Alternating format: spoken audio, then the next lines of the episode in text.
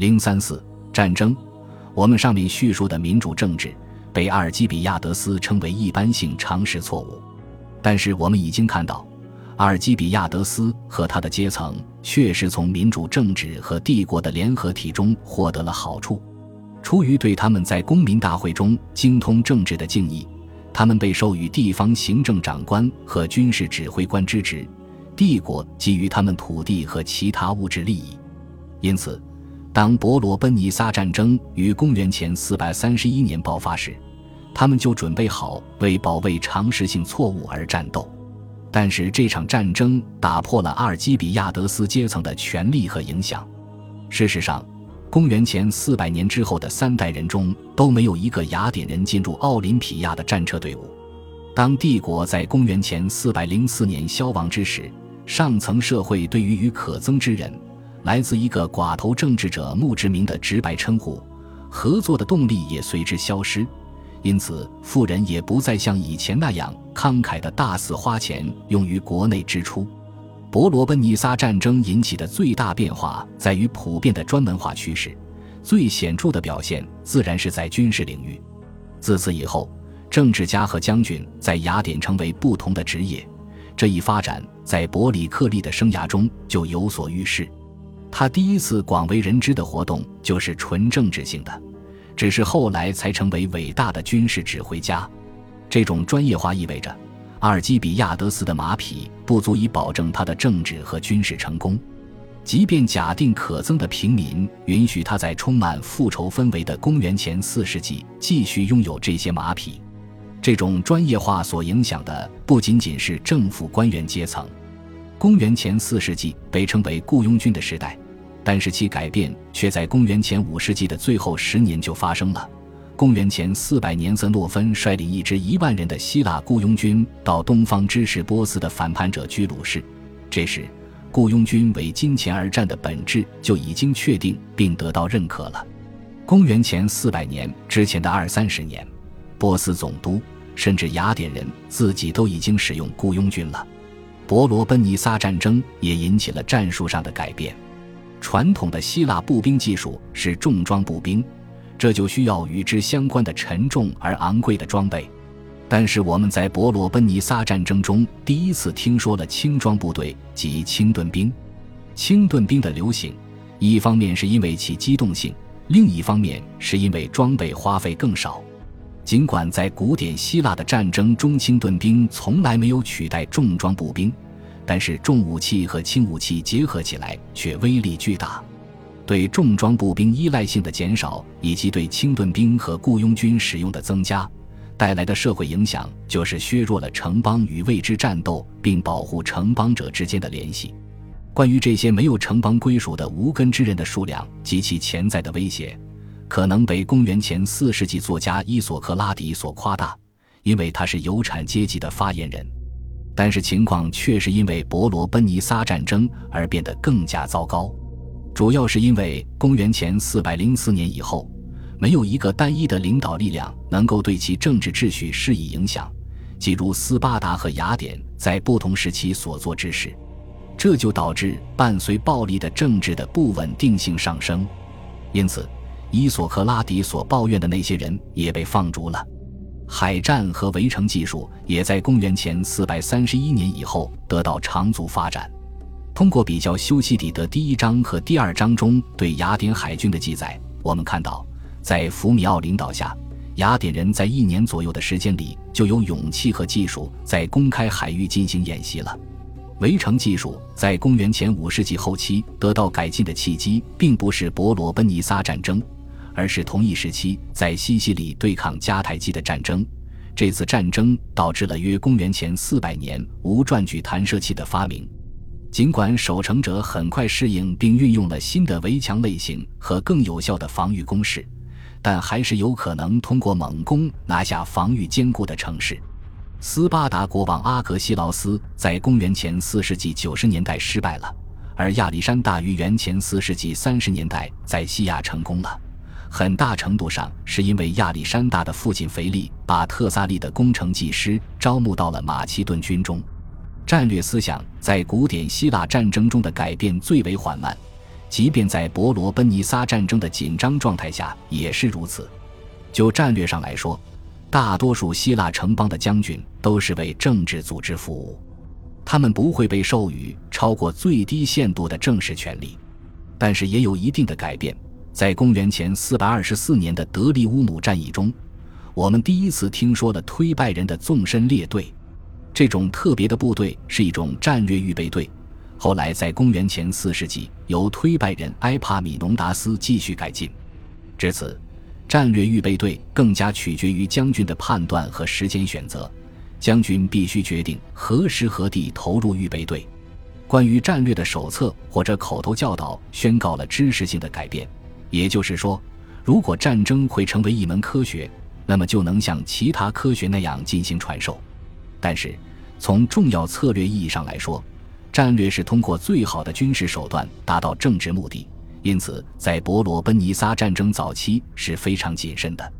战争初期。斯巴达人所能想到的最好战略，就是年复一年入侵阿提卡的领土，迫使雅典人屈服。这一战略注定要失败，因为伯里克利的战略是放弃阿提卡的领土，将人口集中到城墙之内以及九公里之外的海港城镇皮拉奥斯。雅典与皮拉奥斯之间以一条平行的城墙相连接，即长城，因此二者成为一个防御统一体。有权使用皮拉奥斯，则意味着有权使用雅典帝国提供的粮食和日用品。所有雅典人都需要赢得这场战争以持续幸存。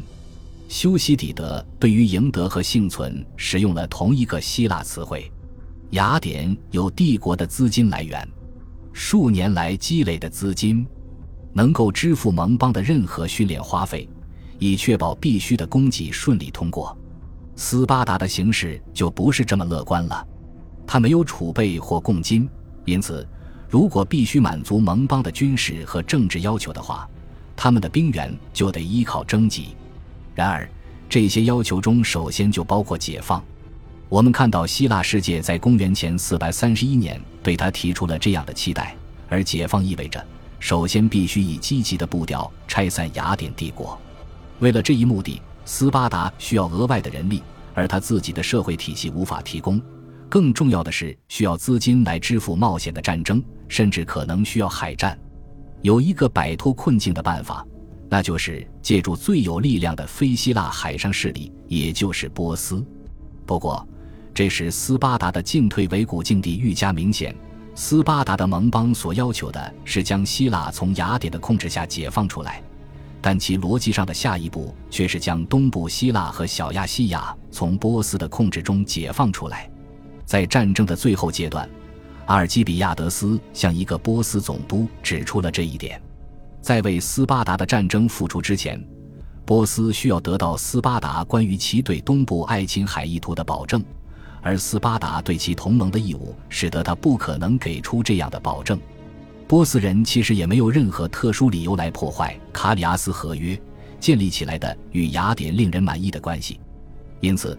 斯巴达必须考虑通过某种方式来给予雅典及其帝国以切实的打击，而这种打击又必须不能来自波斯的帮助，也就是说，不能有舰队。公元前四百二十六年，